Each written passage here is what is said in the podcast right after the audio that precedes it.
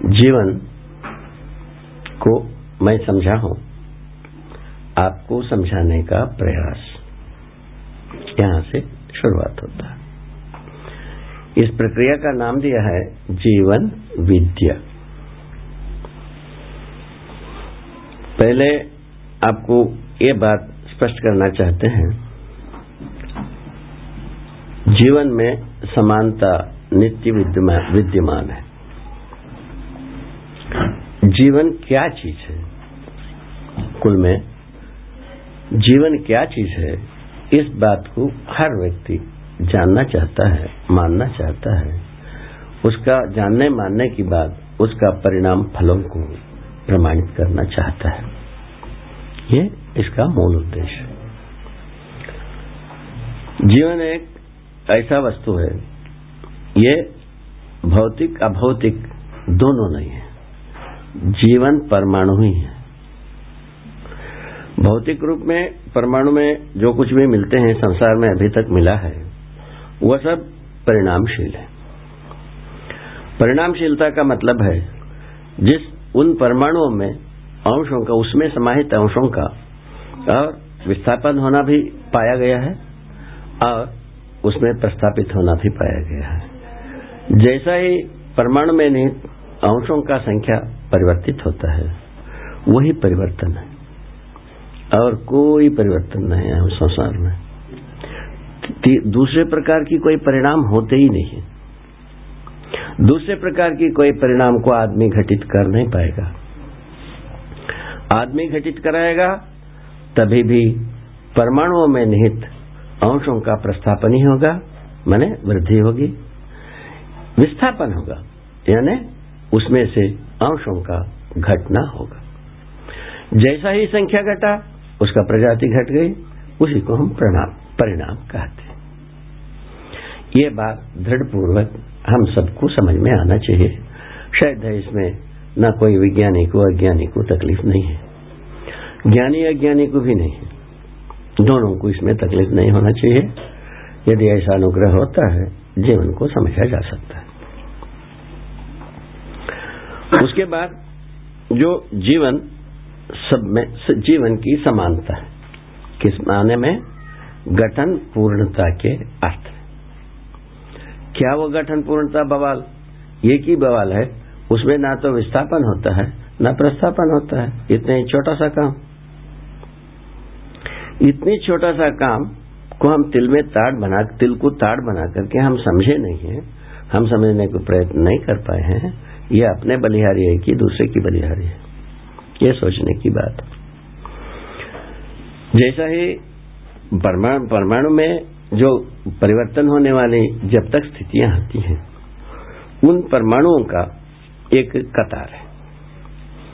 उन कतार में ये भी पाया गया है, ये भी देखा गया है, ये भी समझा गया है कि कुछ संख्या तक, संख्यात्मक परमाणु प्रजाति तक लगता है इन परमाणुओं में संख्या अंशों की आवश्यकता बनी हुई है। उसका नाम दिया है भूखा परमाणु। दूसरा, वहाँ से दूसरी जगह में जाते हैं। कई ऐसे कतार से कई संख्यात्मक परमाणु ऐसे हैं, जिनमें से कुछ अंश बहिर्गत होना चाह रहे हैं। उसका नाम दिया है अजीर्ण परमाणु। इस ढंग से अजीर्ण परमाणु कुछ संख्यात्मक प्रजाति में मिलते हैं, अस्तित्व में, और भूखे परमाणु कुछ संख्यात्मक परमाणु प्रजाति के रूप में मिलते हैं। ये समझ में आता है। ये अजीर्ण और भूखे की जो भाषा प्रयोग किया, ये मानव से संबद्ध। मानव भूखा तभी होता है, भूखा जब कभी भी होता है, तब तब वो तृप्त होने के अर्थ में ही होता है। जब जब अजीर्ण को अजीर्णित हो जाता है, वो भी तृप्त होने के अर्थ में ही रहता है। क्या बात ये सोचने की बात है, समझने की बात है। आदमी जब कभी अजीर्ण की पीड़ा पीड़ा का शिकार होता है, वो कहीं ना कहीं तृप्त होने के अर्थ में ही है। और यदि भूखे भूखे का यदि पीड़ा से पीड़ित होता है तभी भी तृप्त होने के अर्थ में। ये दोनों कतार किसी तृप्त परमाणु के वो संकेत करते हैं। वो तृप्त परमाणु है, गठनपूर्ण परमाणु। ये गठनपूर्ण परमाणु ही है जो कि चैतन्य इकाई। चैतन्य इकाई का नाम कैसा दे दिया? क्योंकि संज्ञानशीलता को, संवेदनशीलता को पूरा का पूरा प्रमाणित करने का ताकत जीवन में ही है। ठीक? तो जीवन के जीवन के अभाव में जो शरीर यदि रचित भी कर लें तो भी ना तो संवेदनशीलता को प्रमाणित करेगा, संज्ञानशीलता तो दिल्ली दूर है ठीक है? इस ढंग से मनुष्य संवेदनशीलता, संज्ञानशीलता इन दोनों को प्रमाणित करने की क्रम में ही व्यवस्था में जीना बनता है, समग्र व्यवस्था में भागीदारी करना बनता है। छोटा सा काम। एक छोटी सी घाट है। ये ये यदि आदमी के हाथ में आ जाता है, उसके पहले आप बता हम तभी सार्थक मानेंगे, आप जब समझिए, हमारा समझाना सार्थक हुआ। वो कब प्रमाणित हुआ? जब आप दूसरों को समझा लेंगे, तब तक तो हम सार्थक नहीं मानते हैं, प्रमाण नहीं मानते हैं। आपको समझाते तक हम पहुँचते हैं, तब अपने को सार्थक मानते हैं।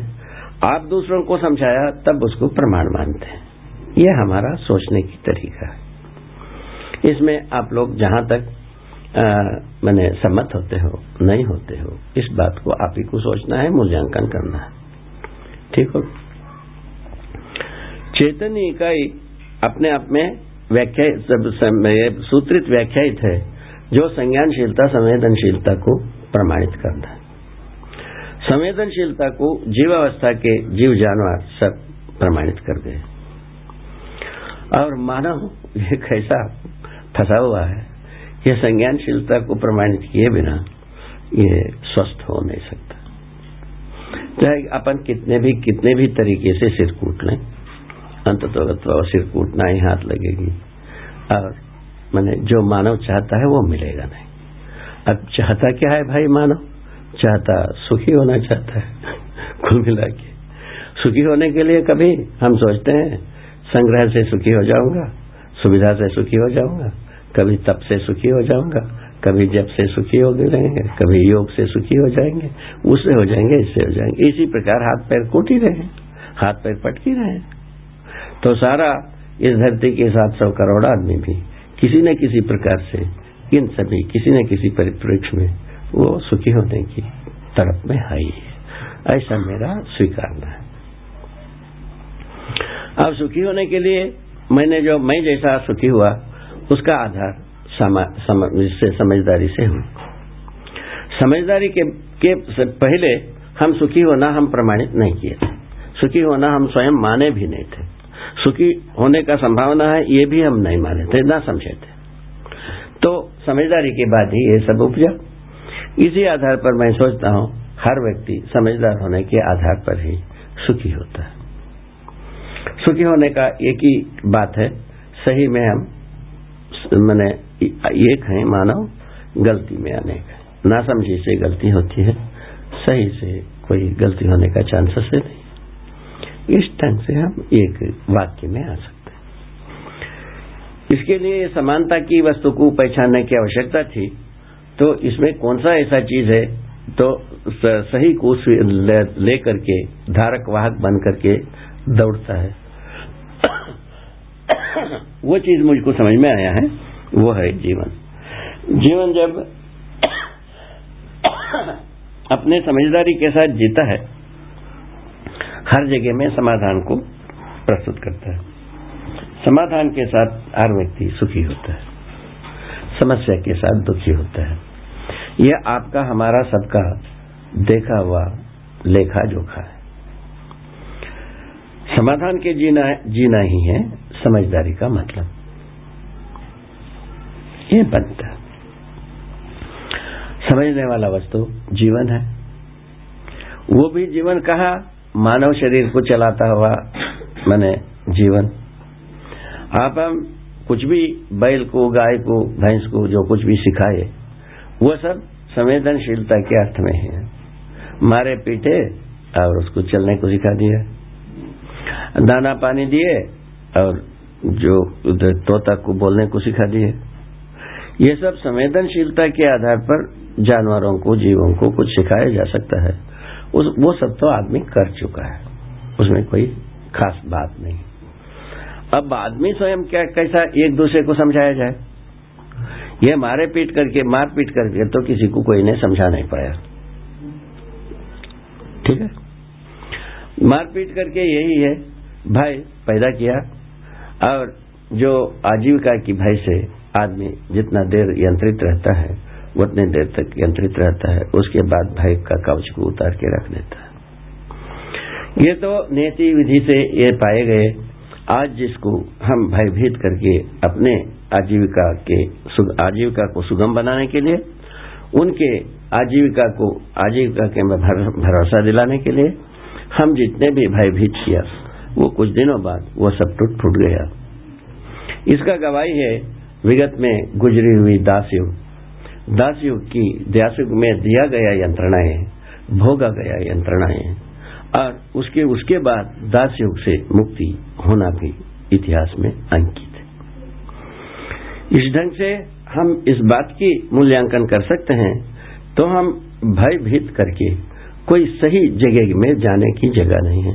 यदि जगह है तो संवेदनशीलता की जगह में है। संवेदनशीलता में भय और प्रलोभन होता ही।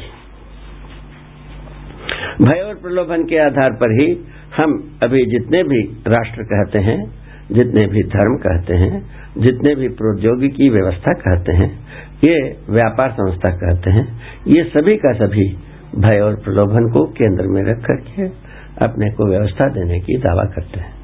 जबकि न भय व्यवस्था होता है, न प्रलोभन व्यवस्था होता है। छोटी सी बात। यदि ये स्वीकार होता है, हो क्या? होना ये चाहिए निरंतर, जो मनुष्य के पास मूल्य और मूल्यांकन होना चाहिए। मूल्यों को पहचानने की विधि चाहिए। मूल्यांकन करने की टेक्निक चाहिए। ये दोनों चीज़ हमारे पास रहने से निरंतर समाधान की परंपरा चलेगी। मूल्यों को समझ, मूल्य जो है ना, समझदारी के आधार पर बात की है।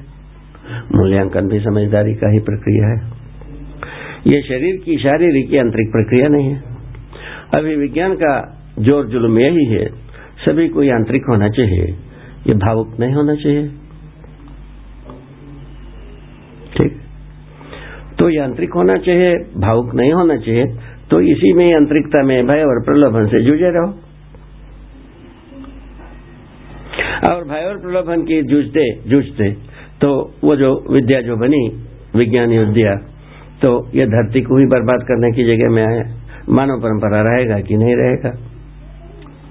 ठीक है? यांत्रिक विधि से क्या हो गई? ये धरती रहेगा, नहीं रहेगा, इसी में प्रश्न चिन्ह आने लगे। जिसको विज्ञानी लोग खुद बोलते रहते हैं, पेपरों में हम लोग पढ़ते ही रहते हैं।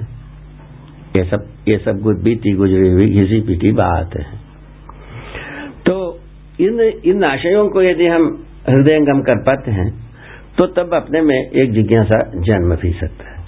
आखिरकार, कोई समस्या है तो समाधान भी तो होगा।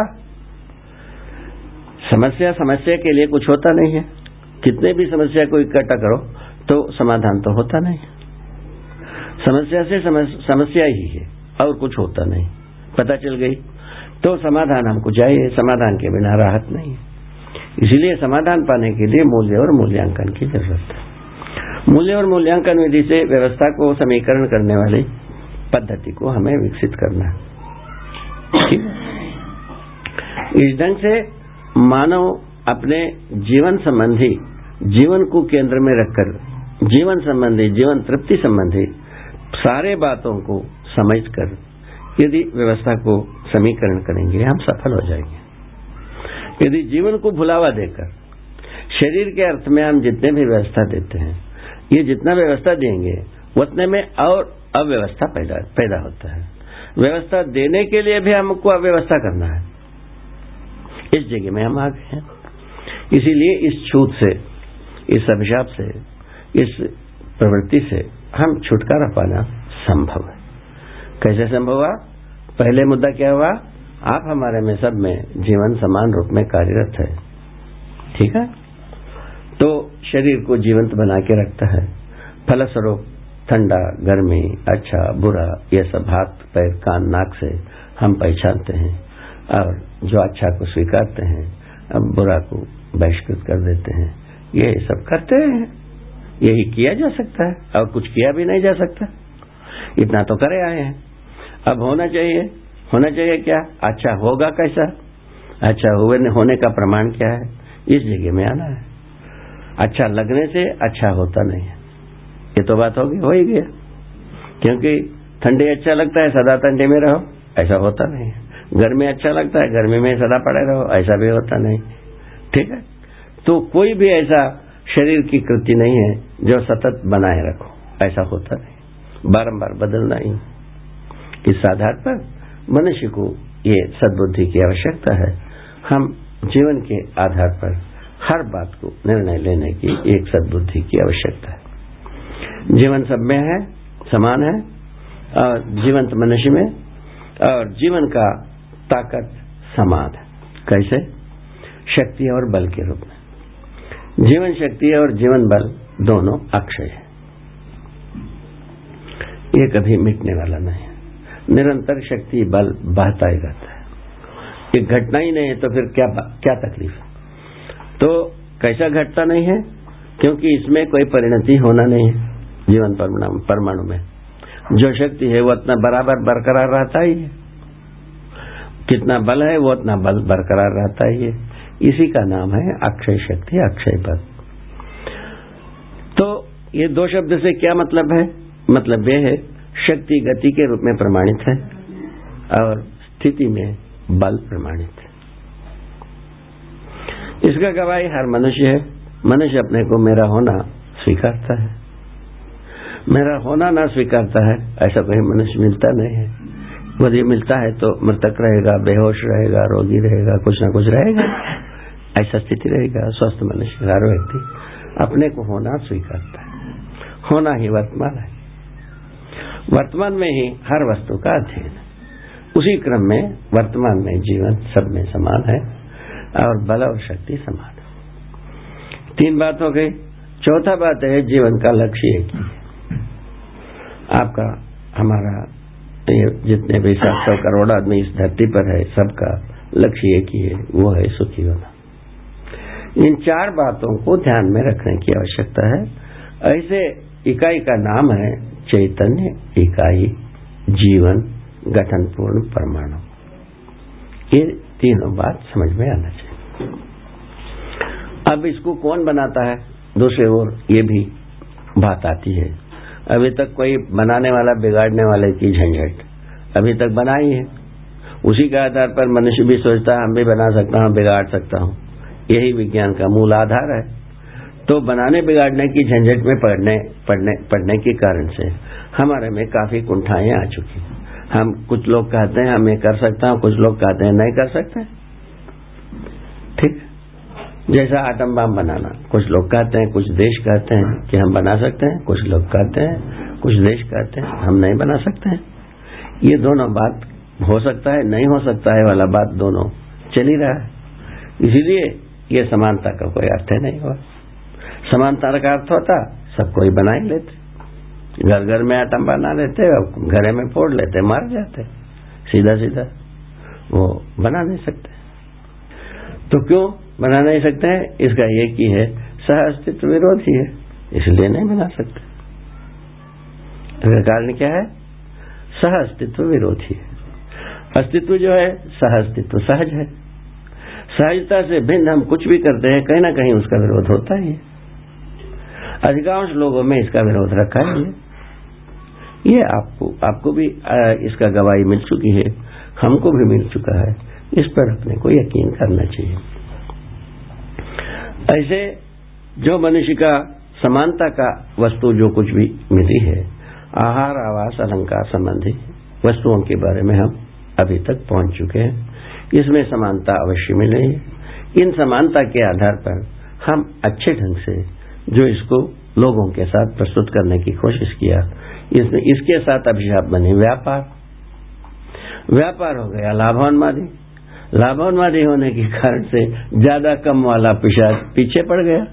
एक आदमी सोचता है, ज़्यादा है, एक आदमी सोचता है कम है। और कम और ज़्यादा का झगड़ा बना ही रहेगा।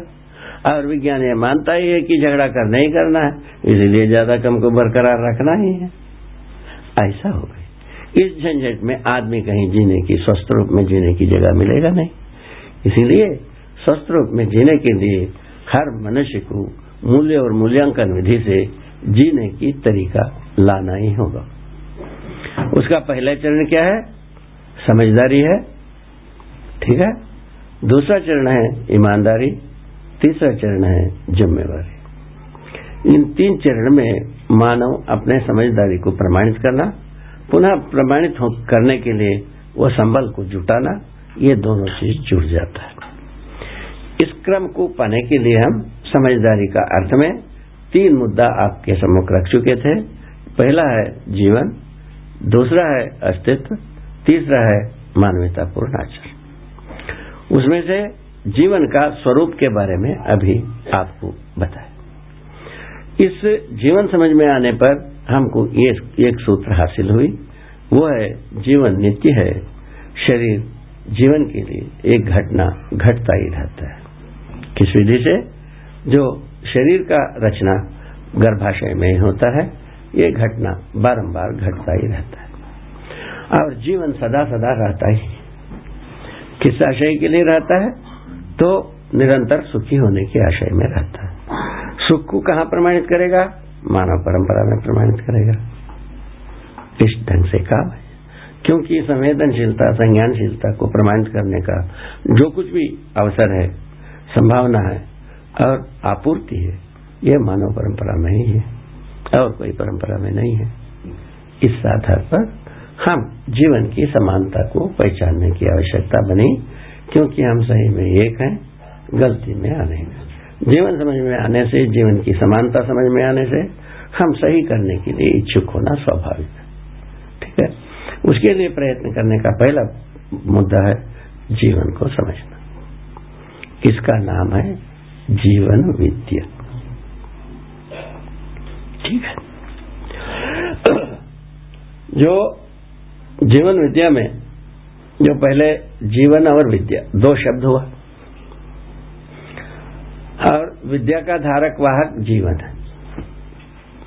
विद्या का स्वरूप में तीन भाग होता है। विद्या विद्वता और जो विद्वान। ठीक है? विद्वा, विद्या, विद्वता, विद्वान। विद्या संपूर्ण अस्तित्व ही विद्या है। अस्तित्व में जीवन भी है अविभाज्य। ठीक है ना? विद्वता जो होता है, वो जीवन में होता है। विद्वान मनुष्य में होता है। ये तीनों बात अपने को पटना चाहिए। विद्या विद्या, विद्वता, विद्वान। और संपूर्ण अस्तित्व ही विद्या है। उसमें जीवन भी समाहित है। ठीक है? तो समझने वाला वस्तु क्या है? विद्वता को संभाल रखने वाला कौन है? जीवन।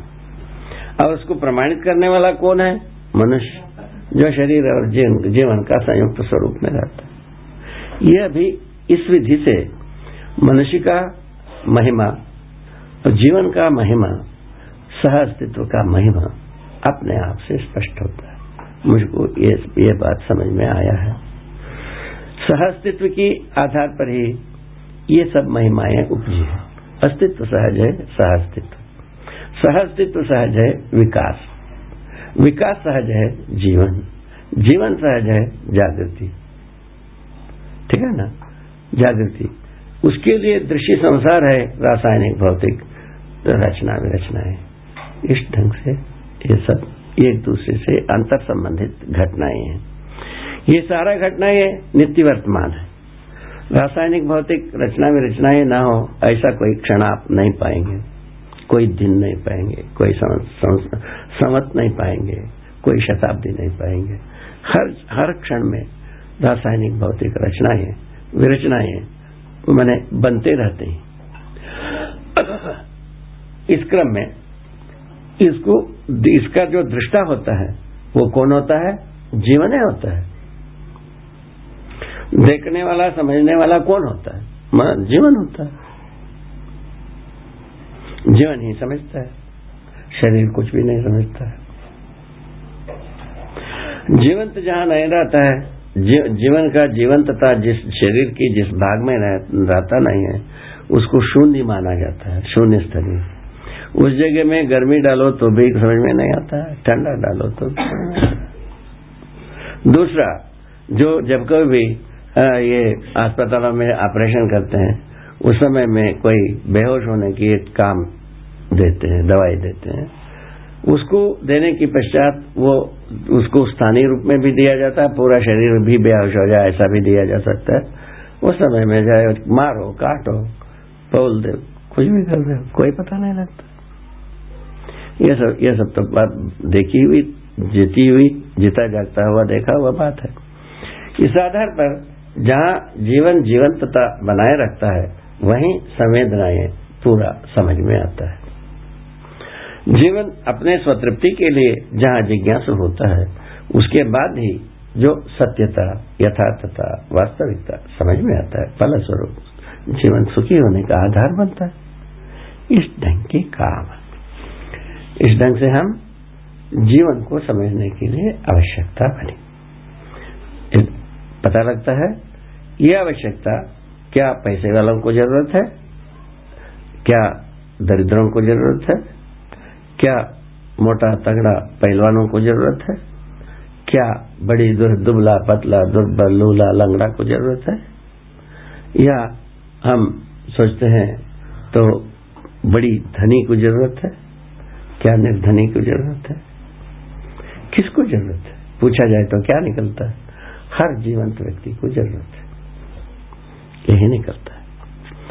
तो इसमें दूसरा अपने को सूत्र मिलता है जीवन विद्या से कोई वर्ग संघर्ष का आधार नहीं है। ये पूर्ण साम्यता का आधार है। अब सबकी शुभ के लिए ये आधार है। सब सबकी सौभाग्य के लिए ये शुरुआत है। सबकी निरंतर सुखी होने का स्रोत है। समाधानित रहने का प्रमाण है। ये सब चीज़ें इससे अपने आप से उद्गमित होते हैं। मैं समझता हूँ मानव इसी को चाहता है ऐसे ही जीना चाहता है ऐसे ही रहना चाहता है ऐसे ही खुश रहना चाहता है। इस अद्भुत उपादायता के साथ हम सबके साथ सुखी से जी, जी सकते हैं अकेले कोई होता नहीं ये सिद्धांत आता है।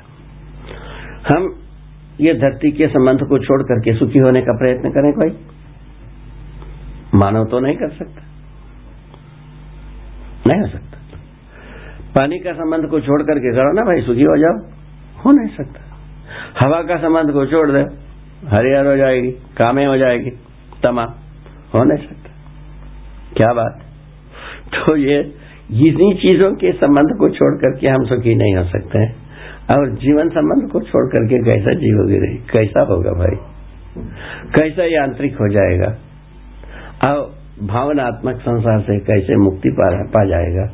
क्या हो सकता है? आप ही सोचो। ये कैसा हो सकता है? और भाव का मतलब भी है मूल्य। क्या बात है? अभी आप जाते हो सभी जाते हैं। संसार में पूछते हैं सब्ज़ी का क्या भाव है? पूछते हैं पूछते हैं ना? सोने चांदी की दुकान में जाकर के पूछते हैं, क्या भाव है? लोहे की दुकान में जाकर के पूछते हैं, क्या भाव है? और अनाज की दुकान में जाकर के पूछते हैं, क्या भाव है? हर जगह में भाव ही पूछा जाता है। ठीक है? वो भाव का दृष्टा कौन है? मनुष्य ही होता है, दूसरा कोई होता नहीं ठीक है?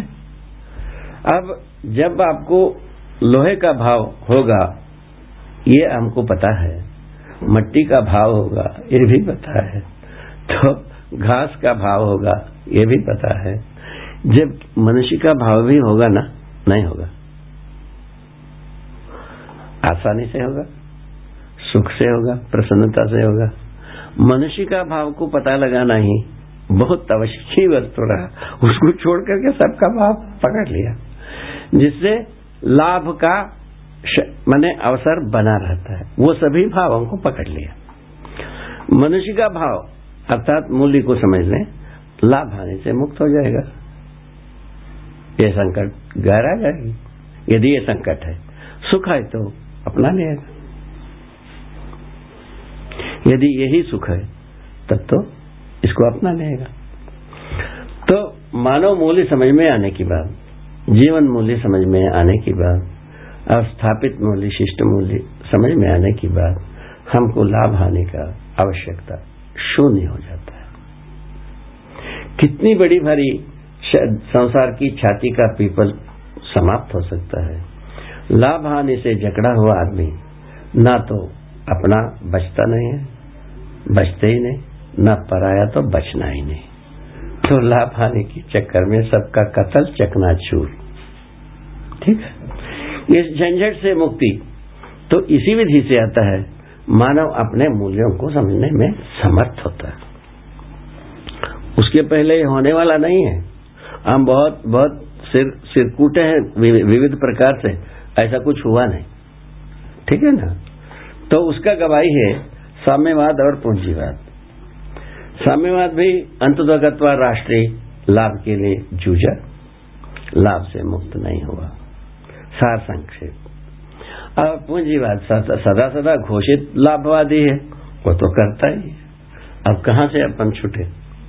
इसीलिए तो लाभ आने से मुक्त होने के लिए मनुष्य अपने मूल्यों को समझने की आवश्यकता, मानव मूल्यों को निर्वाह करने की आवश्यकता आती है।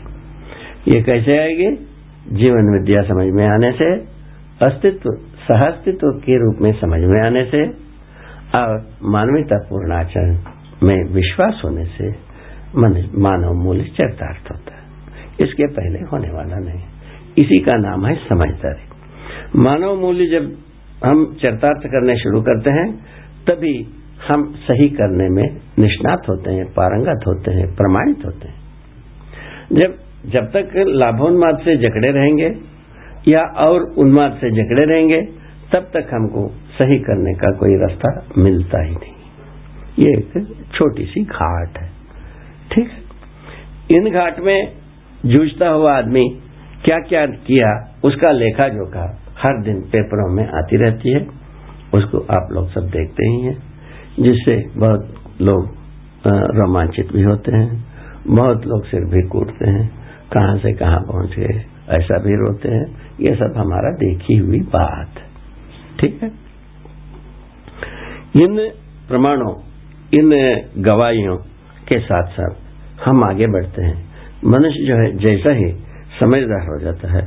समझदार होने के लिए जीवन को समझना है। उस मुद्दे पर और आगे की घाट आता है।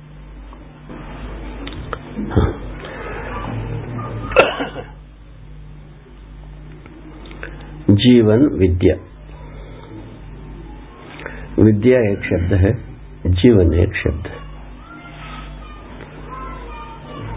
विद्या का दो भाग है, जीव, ज्ञान और दर्शन। इन दोनों का धारक वाहक जीवन ही है। विद्या का दो भाग में से जो जीवन ज्ञान का मतलब होता है जीवन जीवन को समझने की प्रक्रिया। इसका नाम है जीवन ज्ञान। जीवन ही जब अस्तित्व को समझने के लिए तत्पर होता है, समझता है, उस क्रिया का नाम है, मैंने दर्शन। अस्तित्व दर्शन। ठीक है? जीवन विद्या। विद्या का मन है मतलब ज्ञान।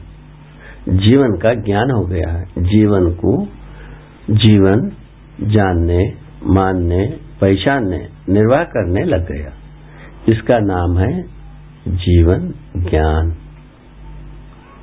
विद्या में दोनों समय दर्शन भी समाये ज्ञान भी समय समाये इस ढंग से जो विद्वान जो होता है, विद्वान मानव होता है है ना? विद्वता जीवन में होता है। ठीक है? और विद्या अस्तित्व ही है, जीवन ही है, सह अस्तित्व ही है। सह अस्तित्व में जीवन अविभाज्य है। ये बात आपको समझा दिए हैं। इस ढंग से हम जीवन विद्या का परिभाषा को स्वीकार सकते हैं। ऐसे जीवन, सभी जीवन समान है। सारे मनुष्य में, जितने भी मनुष्य को हम पाते हैं, बड़े, बुढ़े, छोटे, बड़े, कुछ भी, सब में जीवन समान कैसे समानता की बात आ गई?